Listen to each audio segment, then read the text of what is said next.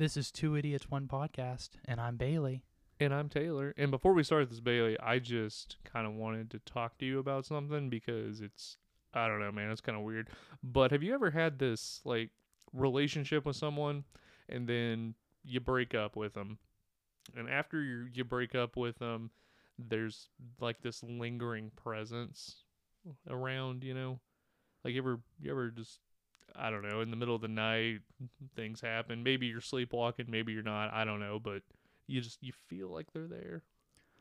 Uh, I mean, no, that that's never happened to me in that specific way, but I kind of know what you mean. Just like a like a feeling deep inside of you that they're still with you, and you know, sometimes you'd be like hearing their voice and maybe you know seeing them do stuff when you know they aren't there for whatever reason. Yeah, like you know, you're you're laying there and you think that you're you're texting them or something, but in reality, you're probably just hallucinating because you're really upset. I mean, I don't know if that's just me, if that's ever because like that happened to me, and I just didn't want to be alone, I guess, and was looking for comfort. So, Huh. Did you uh practice any anything to like help you find comfort, like meditation or?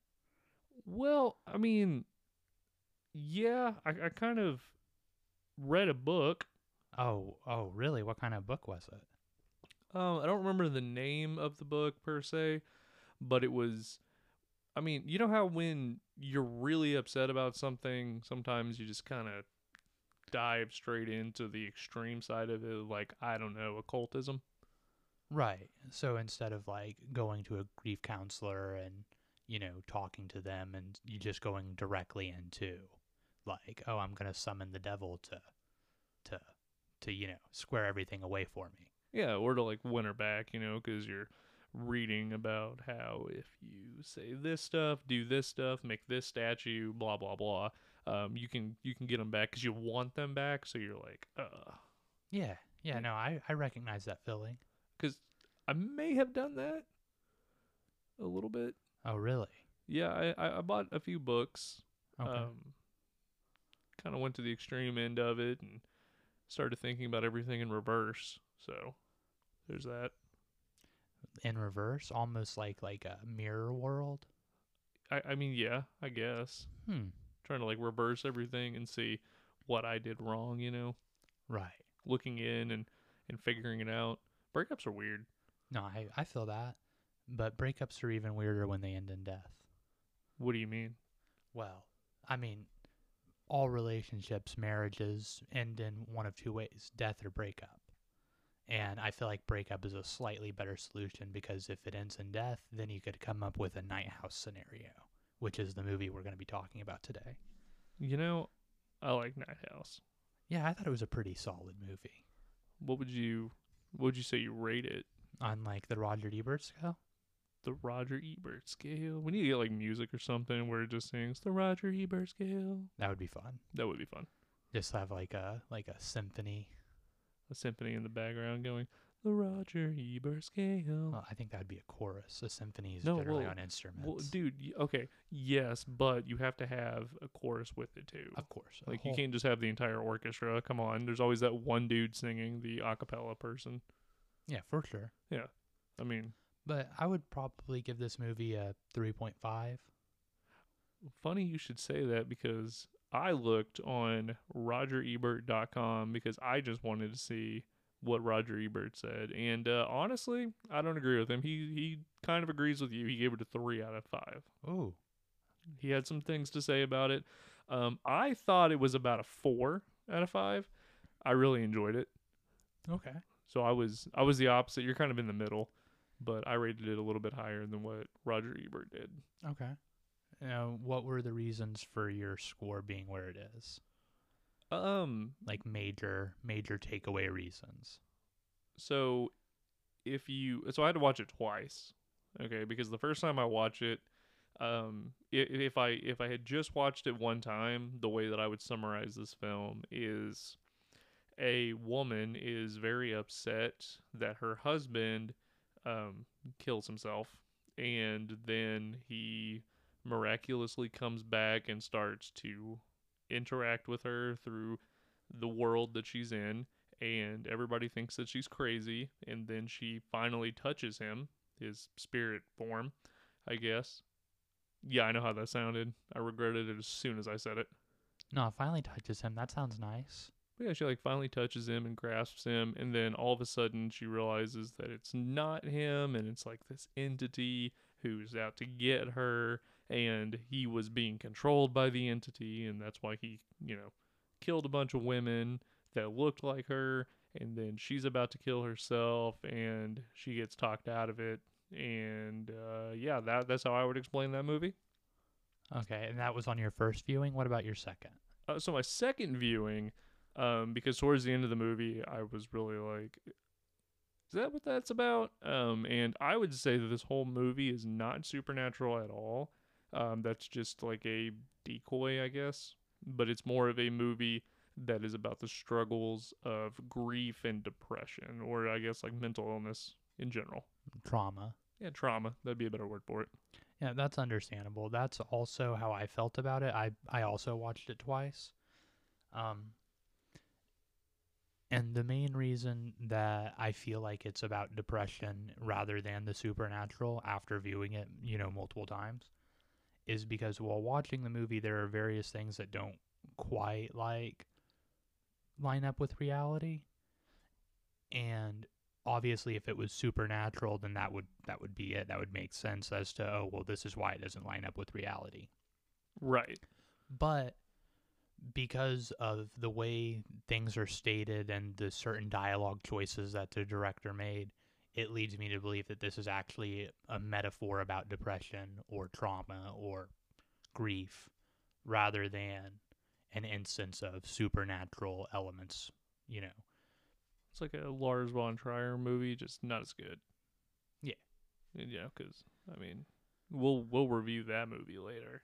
Absolutely But yeah, I mean, I agree.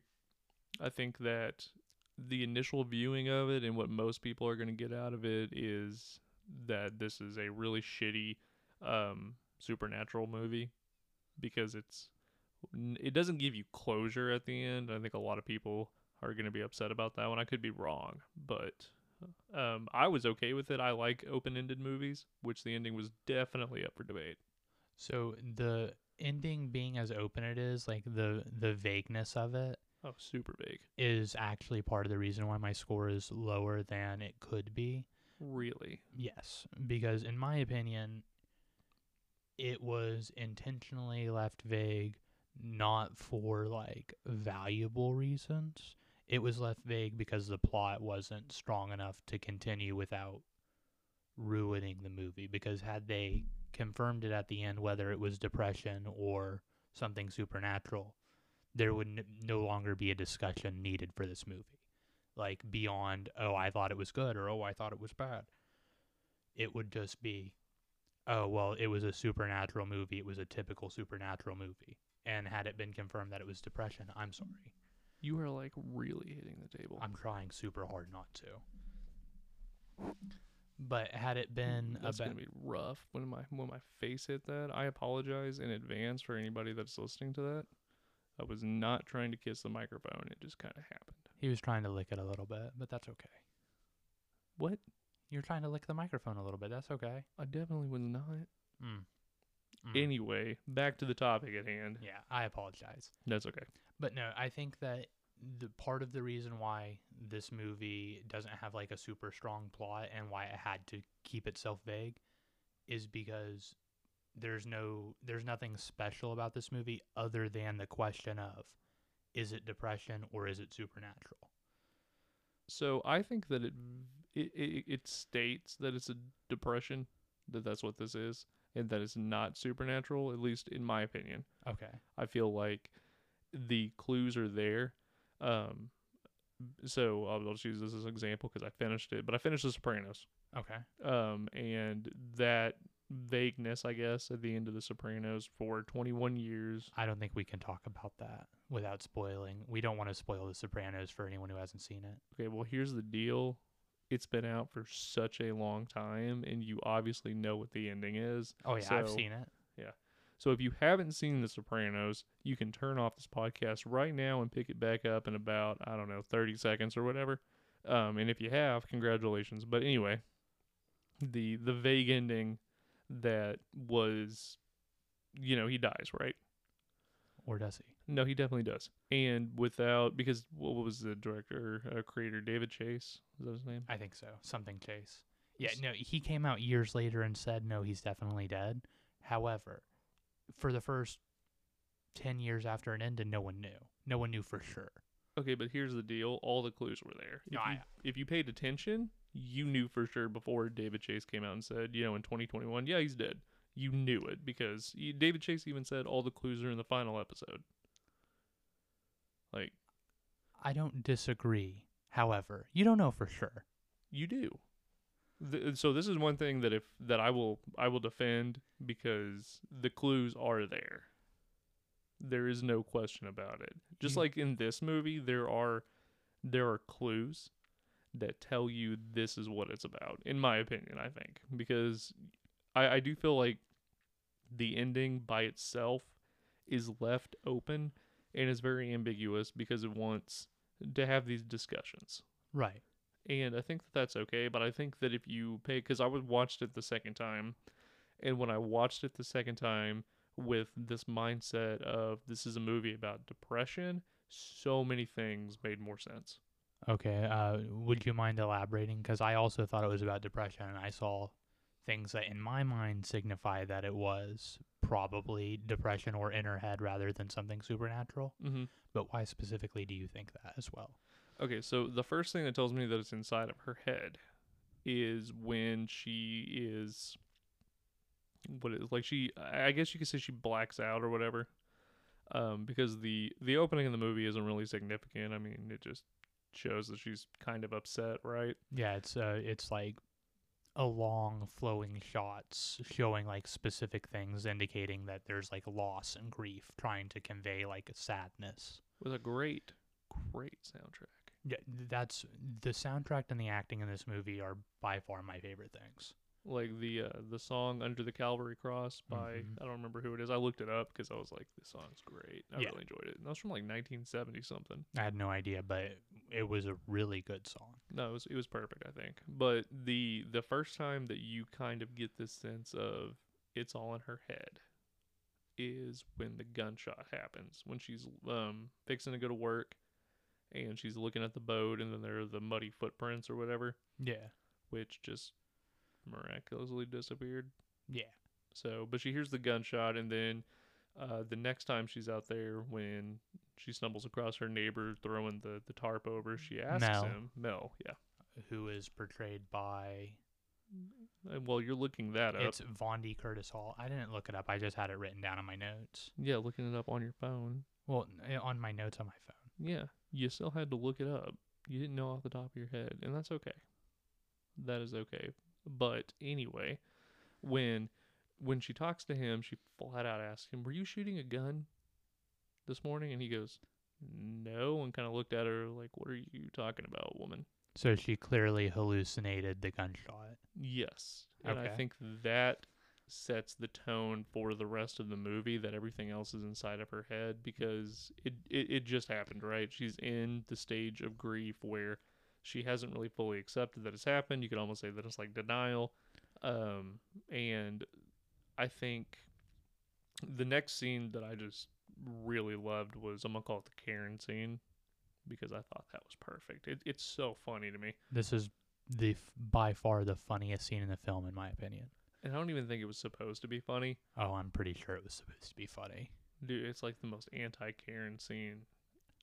I don't think there's another anti Karen scene, and if there is, please please let us know. But this one was funny.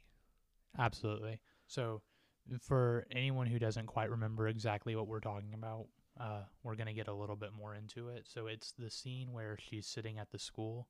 And she's entering grades and then I I would say that she passes out because she's tired, right? And Right. then when she wakes up to this knock on the door, on her computer are guns. She's researching guns, which is another reason why I think that it's about depression because she blacks out and then is looking up, you know, ways to end her life basically. Yeah, I agree with that. Again, the clues are there. Um, but there's this knock on the door, and this woman comes in, and she says, "You know, what was it, what was her kid's Hunter. name? Hunter. Yeah. Um, you know, I'm Hunter's mom." And then she kind of looks at her like, "Bitch, I don't know who Hunter is." Yeah, we've got multiple hunters. Oh, how many? Three. Oh, anyway, so she starts talking to her and is complete Karen, I guess, and goes, "I just want to know why Hunter got a C." So then she tells him, you know, he didn't do his assignment, Didn't with- complete his presentation. right, because he was out that day Yeah, personal matter. for a personal matter, and she was out on the day that she told him he could make it up because she was out for a personal matter as well. So as you can see, we all have personal matters. And that's when she asks her, When the mother asks uh asks Rebecca Hall. yeah, this is when Rebecca Hall asks her, like, what did you come in here for? And she's like, so taken aback. She's like, oh, I'm sorry, excuse me. She goes, when you came in here, what did you want? And she goes, you want to, you want a B? Do you want an A? Because what a, what say, what like what a um, high school student gets in an elective speech class is not my top concern right now because my husband killed himself. Yeah, shot himself in the head. She's super super straightforward about it. Shot himself in the head last Thursday. Yeah, took uh, took the boat out on the lake, took a handgun that I didn't even know that we owned, and shot himself. So what your kid makes is none of my concern. Do you want to be? And then she clicks and goes, "He's got to be." And then she kind of like says, "Oh, I'm sorry, I didn't know." She goes, "Oh," You're trying really hard. I guess I'll give you an A. and then she goes, "No, a, a B's fine." And she goes, "A B it is." And then the Karen gets up and goes, I, "I am sorry for your loss," and turns around and walks out. It was just really funny to me. Yeah, like like I said, I'm pretty sure that scene was intended to be funny because I laughed hysterically. Right. But I could just be, you know, I could have a dark sense of humor. It's hard to say definitively. I mean, either way, I thought it was funny, and it's a very anti-Karen scene. But Yeah. but again, even even that scene kind of points it to where she's uh blacking out because sometimes when you get like super depressed, right, you just black out. Yeah. that happens. I think that's what is happening now. I mean, like I said, I wholeheartedly agree that this is a movie that's a metaphor about depression and grief and, you know, loss and Uh, the, the supernatural Trauma. element's just yeah, I think There. the supernatural element is a surface level thing that was put there to entertain people who don't want to look deeper into it. Which, that being said, I I would have been entertained even with the notion that it's supernatural. right. My because- score would have been lower, I think. Um, but I'm the type of person that likes those more deep meanings, I guess. elevated horror, as uh, Scream Five would say. Oh yeah, Scream Five would say elevated horror. That's what I enjoy, like the Babadook. No, I actually don't like the Babadook, but that's not the point. So actually, the the Babadook is like one of the f- the few movies that fall into that genre that before like it was announced you're supposed to like these because they're elevated, pretentious, higher quality horror. Right? That I was still like, oh yeah, this is a solid movie. Isn't Or- that movie about grief too? Yeah. Okay. Yeah, it is another movie about grief.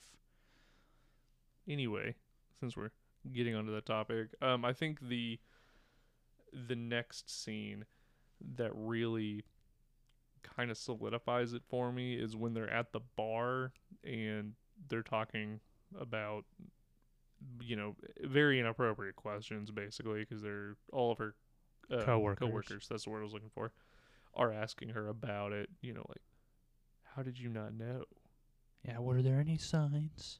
and then she goes, "Oh, he left a letter." And the letter is the most vague thing in the world, Super, super vague. but it's also super, super specific. Well, so I think that the letter is probably like like I mean, we haven't really talked about it at this point, but I think this movie was like genuinely creepy. Yes. And I think the letter is one of the creepy things about this movie.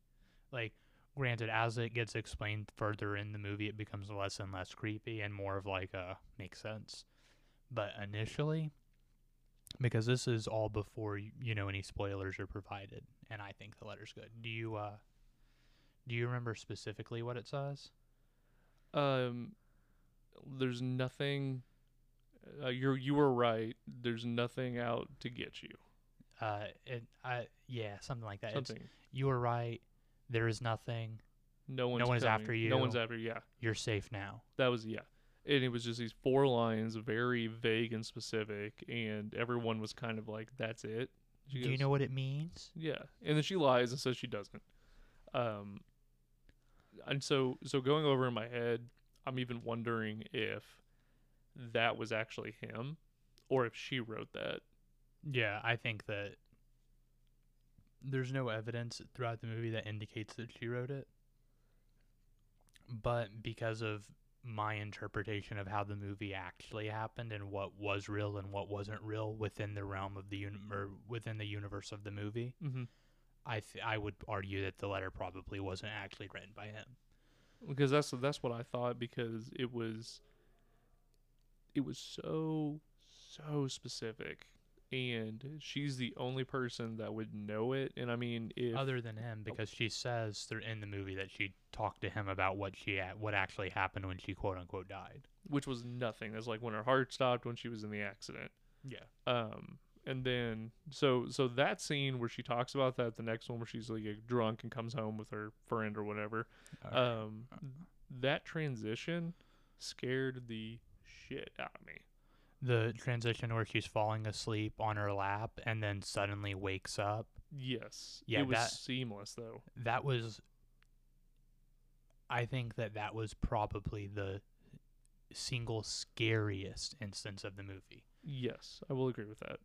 like i was i remember i had the volume up on my tv like moderately loud and i was sitting in the room by myself and it was like probably 3 a.m all the lights were out and it gets it goes from being like quiet and calm to so loud that i like legitimately jumped a little not Oh, yeah. because it was like a jump scary scare but because of how like loud and jarring it was i really liked that scene Well, that and how that transition was awesome Yeah, no, that was my favorite scene in the whole movie. And well, actually, I take that back. My second favorite scene.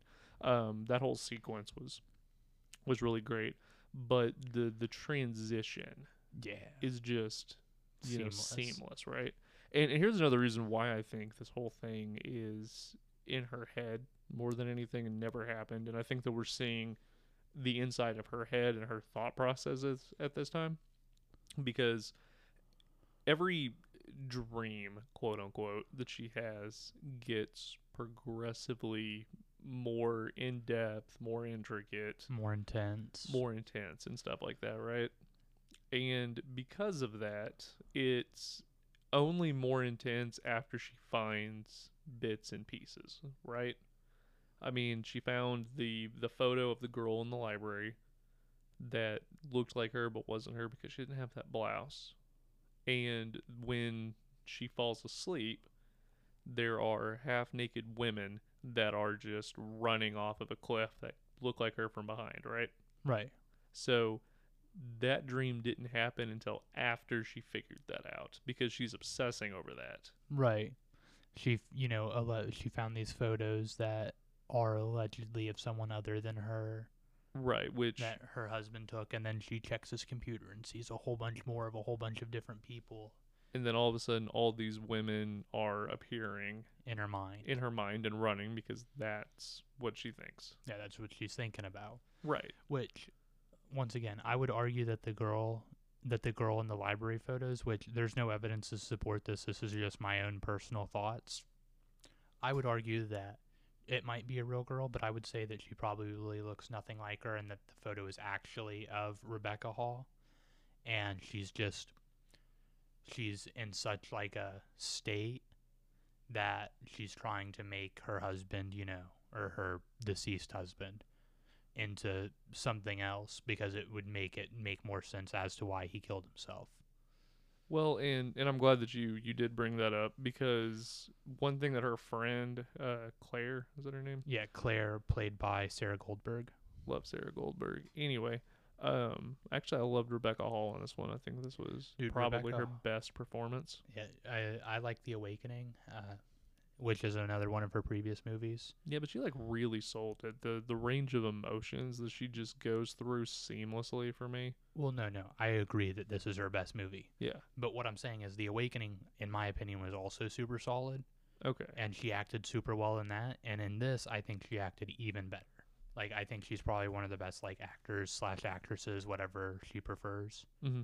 Like in in horror modern day.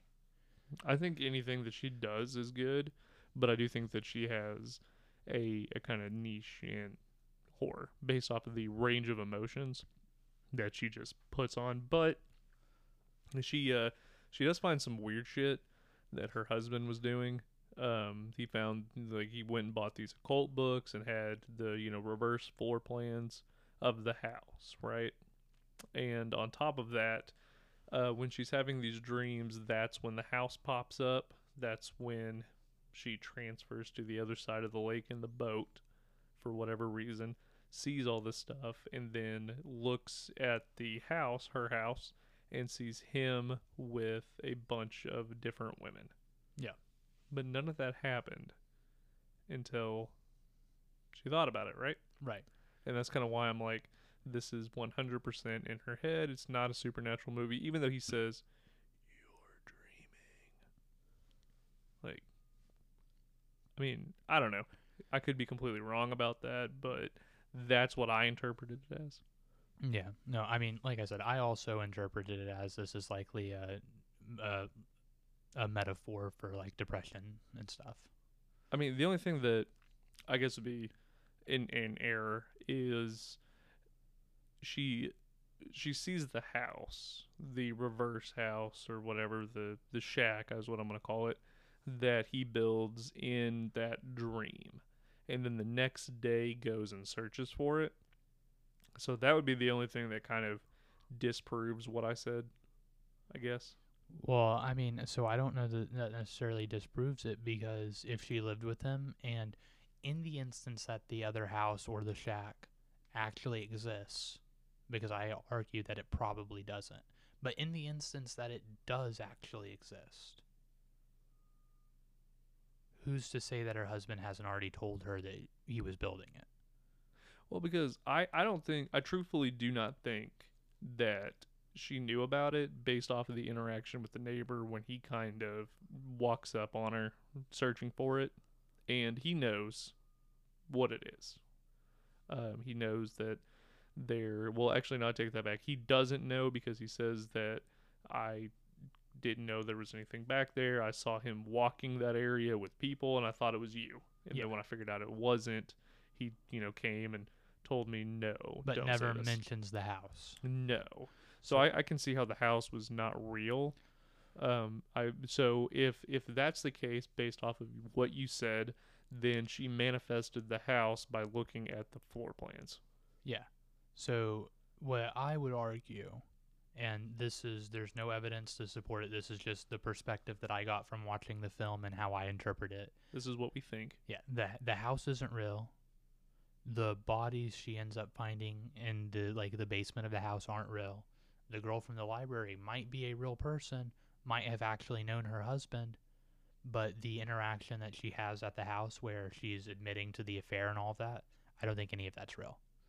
I think that if any of that exists or happened, it happened in a very drastically different way, and we're just getting an unreliable narrator's perspective of what happened. Right. Like when she goes to um uh, when she goes, "Oh, is that you, Owen?" and he goes, uh, "This isn't Owen."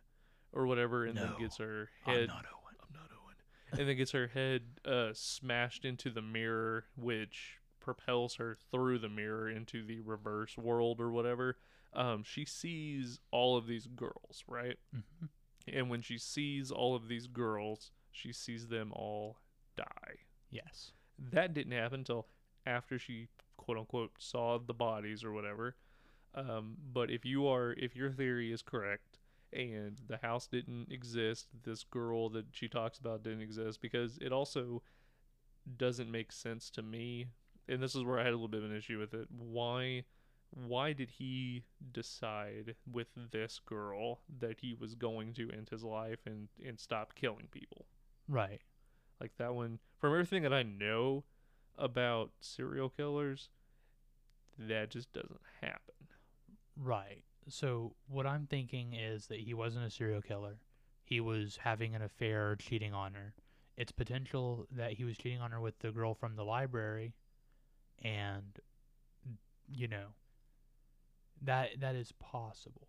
But where I don't think it's possible is I don't think that he was killing people because there's no mention of it from like Claire or from mm-hmm. anyone that they're missing people, that there are murders that and I feel like that's something that would have been mentioned if that was like a legitimate thing that was happening.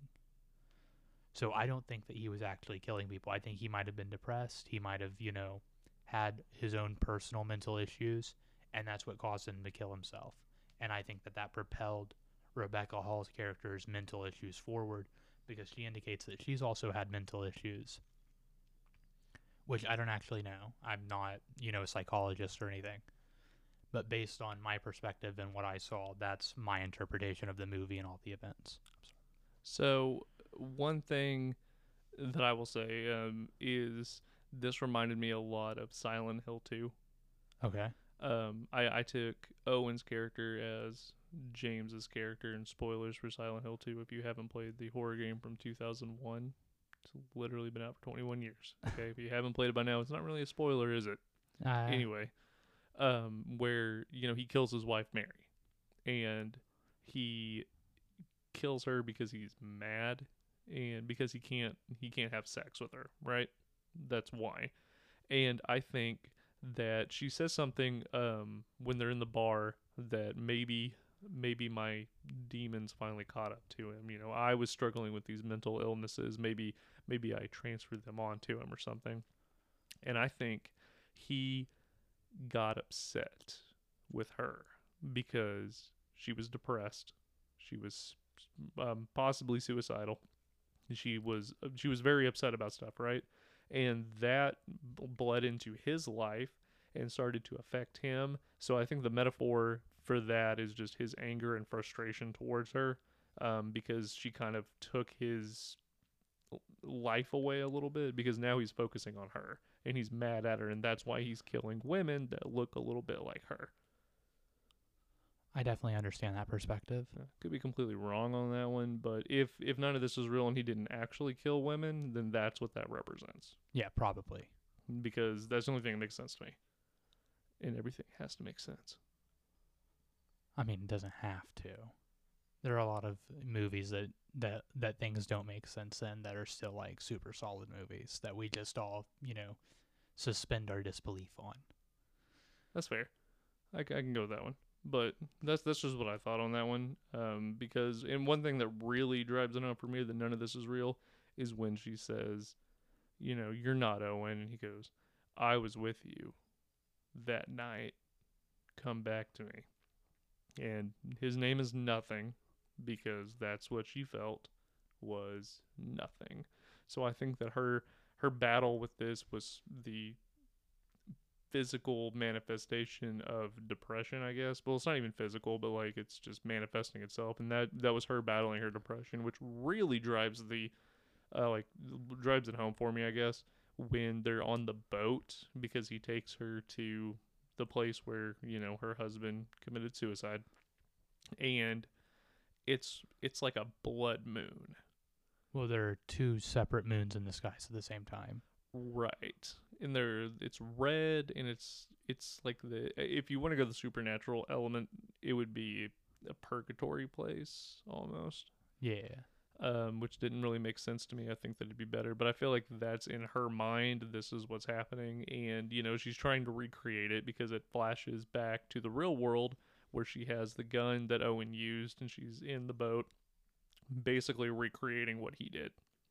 And then her friend's searching for, her and you know screams and yells her name, and that's when she kind of like is about to do it, and then hears her and turns, and nothing goes. It doesn't matter which I think was her depression saying, you know, it doesn't matter what she's saying, none of this none of It's this matters, end all- it. Yeah, exactly. It's all irrelevant. Kill yourself. Right. And then she makes the decision to not do that and to go and live and move on. She comes to terms and accepts that Owen died. There is no reason for it. You know, she's making up reasons because he didn't actually kill women, or maybe he did. I don't know. But sh- there is no reason he he had his own demons that he was fighting. He never got over it. Um, and she knows that there are people out there like her friend Claire that love and support her, and that is why she is going to move on. Yeah. Because the the final shot that I loved um, was the water. Where you can see the silhouette. Yeah, and then um, Mel. say Mel is his name said, "What are you looking at? There's nothing there." And she goes, "I, know. That was the moment where the movie ends, and I was like, "Oh, she overcame her depression. That's what that is. Her depression is there, but it's not." So in my mind, that was her recognizing that, you know, it's depression and that she has the ability to overcome it. She just needs to have support from her friends. Yeah, it ends on a very, very good note. Yeah. Like for being a super sad, tragic movie, I guess it ends on a really uplifting, happy note, and I'm glad they ended it like that. Well, I th- I think them choosing to end it like that is why it is a, a metaphor about depression instead of supernatural. Right. Um, or we could just be really, really reaching into this. Yeah, I could be totally stuck in an incorrect perspective, Right. I mean, but I would like to think it's about depression. So if you watch this movie and you think that it's about depression, let us know. If you don't think it's about depression, also let us know. yeah, we've got a Facebook group now. You can find it by searching for Two Idiots One Podcast on Facebook. That is the Um, number two and the number one, not spelled out. Yes, yes, all numerical two and one, not not Not T O W and O N E. yes. But um, if you find that, you can get on there and you can make a little a little posty post telling us that you think we're right or wrong. And if you and if you tell us, the only thing that I ask is that if you disagree with anything that we said, please do not just go, "You're wrong." Please elaborate on to why you believe that. Yeah, and uh, same thing with the podcast. We're doing something that you don't like. Just tell us, the, tell us you don't like it, and then explain why. And we will do everything in our power to correct it. If it's an issue that we agree with. Yeah, so don't don't get into the Facebook group and then just go, "Oh, you're wrong because blah blah blah blah." blah. Like, okay, well, that's your opinion. This is my opinion, and I'm let's talk about it. Exactly. So that'll be nice. And then we're uh, we're in the process of creating social media accounts you can follow, which will also be uh, two idiots one podcast. Yes, or a variation of that. I'm not sure if the Twitter handle is available, and I'm not sure about like Instagram either. That's okay. We will buy it from the person, whoever has it. We will go to them and say, "You don't know me. I don't know you, but I need this." I'll send you bathwater. Yes, it'll be like a teaspoon of bath water. But if you don't get that, good. That's that's all I can say on that one. Is if you don't get that reference, good. So what would be, what would be your recommendations if someone said I liked the Night House on HBO? What would you recommend them? So, if someone told me that they really like this movie and that they want other movies like it, I would recommend other, you know, quote unquote elevated horror. I would recommend like The Awakening. I would recommend um Oh wow, I'm blanking. I mean, I would recommend Silent Hill 2 almost as like a video game. And honestly, one that I really liked and, and thought about it um, was Alan Wake. Did you ever play that game? Uh no, but I've heard of it. Okay, yeah, I would. And I might be completely wrong on that one. That one might be a stretch, but this this movie just really reminded me of that game. So, Uh, there are there are a couple movies that this movie like had similar feelings to, but the Babadook. Yeah, like the Babadook, anything about like grief and depression, most like quote unquote elevated horror. Um, but yeah, Yeah, I would you- I would recommend stuff like that. Um, I don't have any like super specific recommendations because this movie is Kind of broad. well, it's I mean it's kind of unique. Like Well, it, it it's unique, but it's also broad because the way that we interpreted it could be completely different than the way that somebody else interprets it. So that way, our recommendations are like, well, that's not what that's about. Exactly. So if you saw this as like a supernatural movie and you want like more intense supernatural movies, you could always go to like the Conjuring series. You could do like Paranormal Activity, which obviously Paranormal Activity is shot differently. It's a It's a um, found footage. yeah, it's more of like a found footage style. Um but if you're viewing this as like a depression movie, the my ability to recommend things narrows drastically because I don't know very many movies where that is the subject. Other, uh, have you seen a ghost story on Netflix? I have not. So maybe that movie because it's also got like a is it depression, is it supernatural uh, feeling.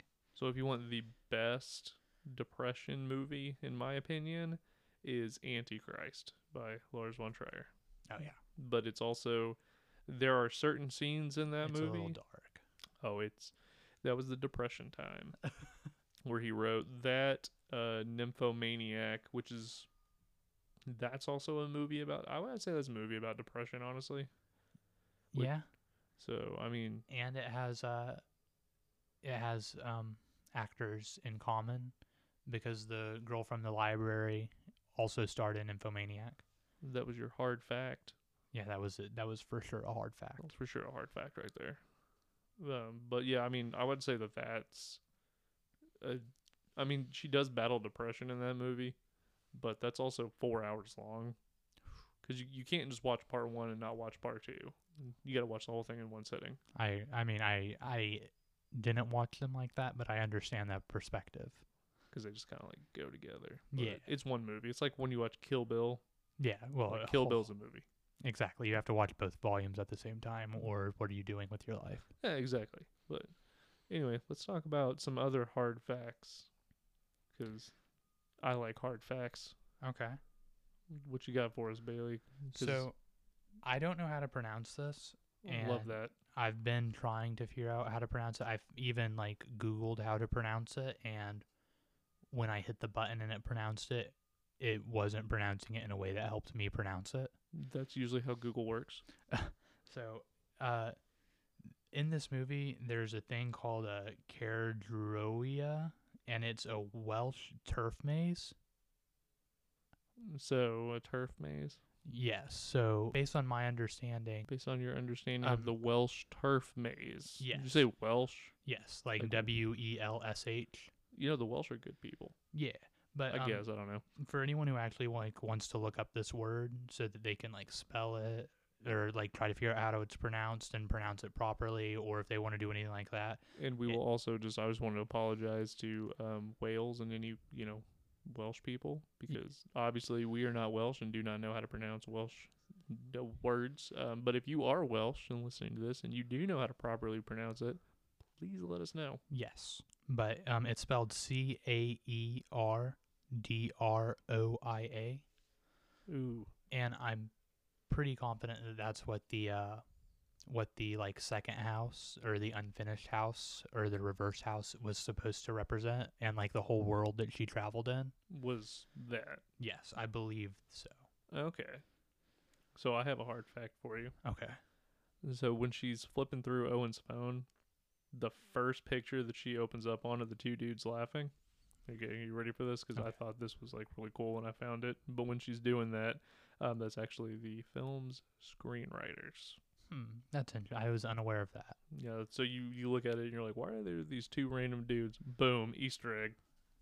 I do love me some Easter eggs. I do too, and the fact that it's those guys that wrote it just makes it even better for me. But anyway, what else you got? So for hard facts, uh, that's about all I have. Um, for facts that were interesting, I couldn't find very much about this, which this might just be my perspective, but I've noticed that in most newer movies there aren't as many like good, solid like Easter egg slash facts, and I believe that's because they aren't old enough to have a lore built around them. Right. Well, I mean, yeah, no, actually, I'll I'll completely agree with that one because there's there's a ton if you look up, um, like Halloween or whatever, Halloween, Friday the Thirteenth, Nightmare on Elm Street. even like Maniac Cop, Yeah. Oh. like Oh man. So funny story. I'm just gonna interrupt this real quick. I was talking to somebody about Maniac Cop the other day, um, and that is something that I was like, yeah, I've never seen it, and he goes, you need to watch it. all three of them, There's three of them. at least three. There was a we were talking about the movie that he did in between because it was Maniac and then this movie.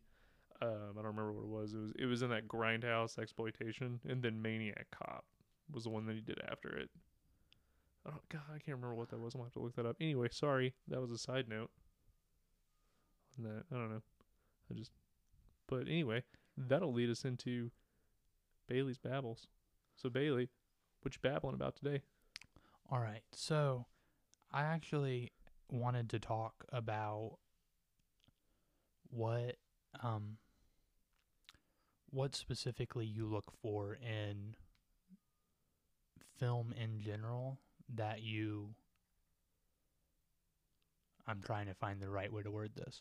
What specifically do you look for in films that hold significant meaning to you, like something that you've watched multiple times and that you know you will watch again? Like what tropes specifically are in them that have you noticed that you like?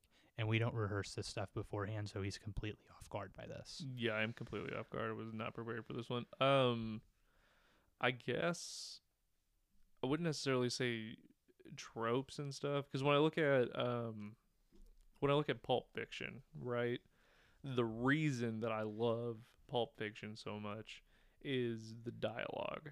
Dialogue for me is a real big important thing. When I'm when I'm watching a movie, if the dialogue is not there, then I can't be emotionally invested into it.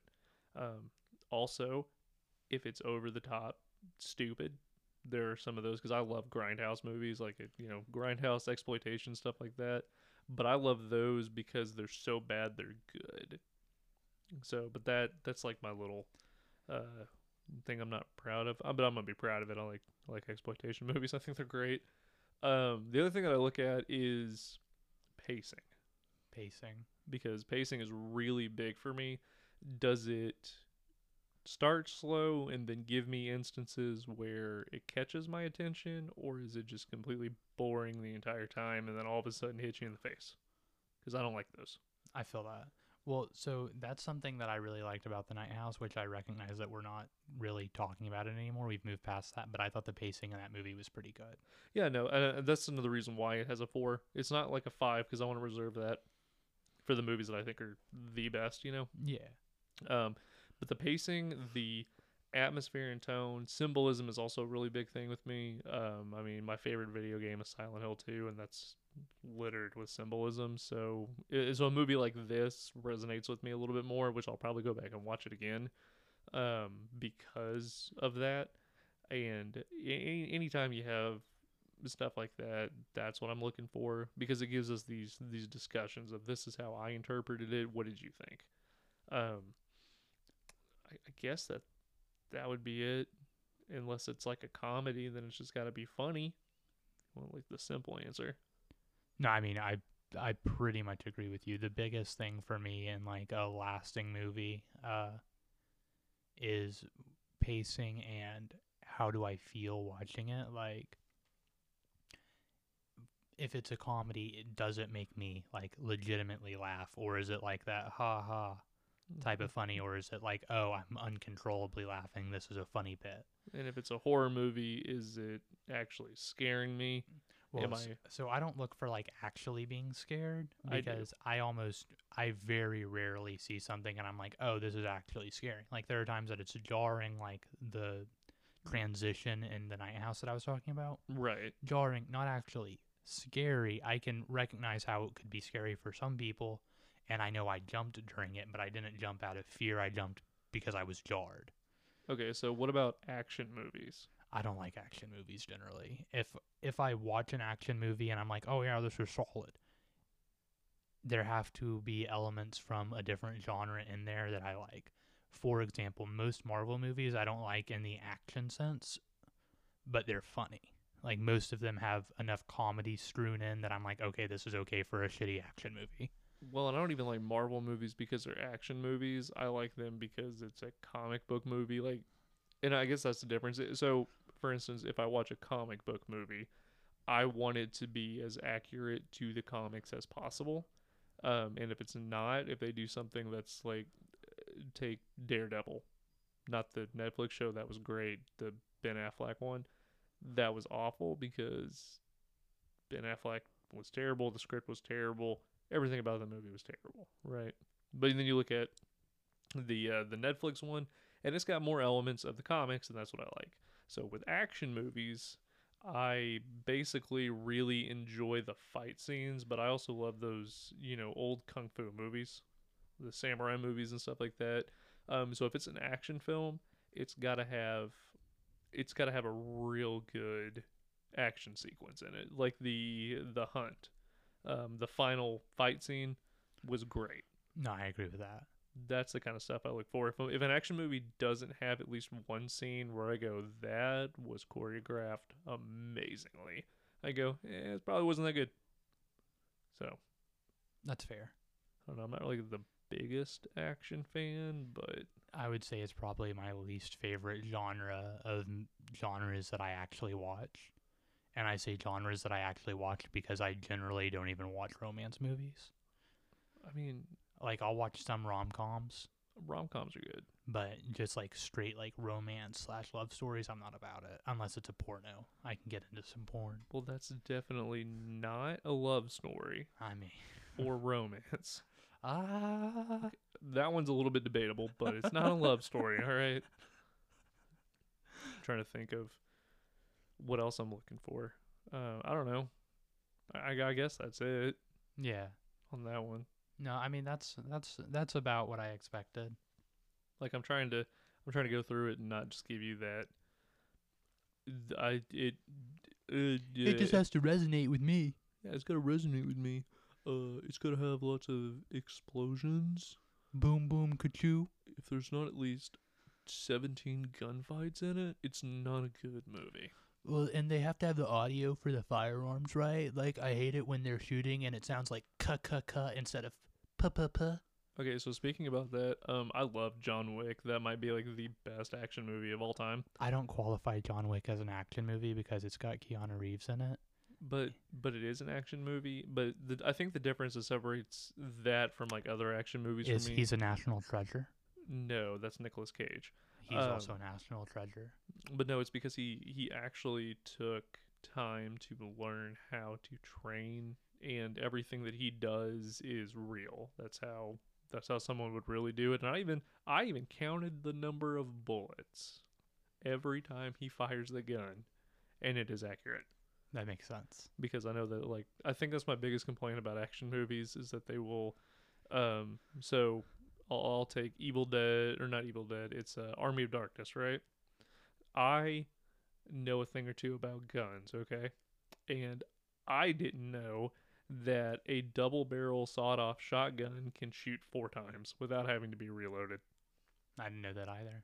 I didn't know it I was like oh you put two shells in it because it's double right no it's a it's got four Hmm. it's got four shells. So, but that movie is good for other reasons. Yeah, So yeah. it's more like nostalgia, I guess, at that point. But it's also super funny. But yeah, I don't know. Is there anything else that you want to talk about on Bailey's Babbles? No, but I think that's all we have for you today. This has been Bailey. Well, hold on, Bailey. Oh, don't I'm get ahead of yourself. I'm- we gotta Oh. tell them what's next week. Oh, we already told them what was next week. Oh, we did. What is it I don't remember. exactly? But because I'm- we didn't tell them. Oh, did we not? No, because the movie next week is Unthinkable. Oh, yes. I okay. Never mind. Yeah. I'm incorrect. We did not tell you guys this. So what what he's referring to is the next one that we do next week, or I guess by the The time you listen to this, will be the week after next. Um, is gonna be Friday the thirteenth on Friday the thirteenth, but this is Friday the thirteenth part three Yeah, the best one in my opinion. because you it, it, it's not. But we'll get into that in two weeks when we sit down and record it for our very special Friday the thirteenth special. Or Friday the Thirteenth extravaganza. We gotta have like intro music and stuff for that one, some spooky themes. You wanna get like tattoos? Yeah, we should get matching uh, Friday the Thirteenth tattoos on our foreheads. Ooh, and then record this and be like, "This is what we did today." Yeah. All right, so now roll us out, Bailey. All right. This has been Two Idiots One Podcast, and I'm Bailey. And I'm Taylor, and thank you so much for listening. Have a great day. Bye.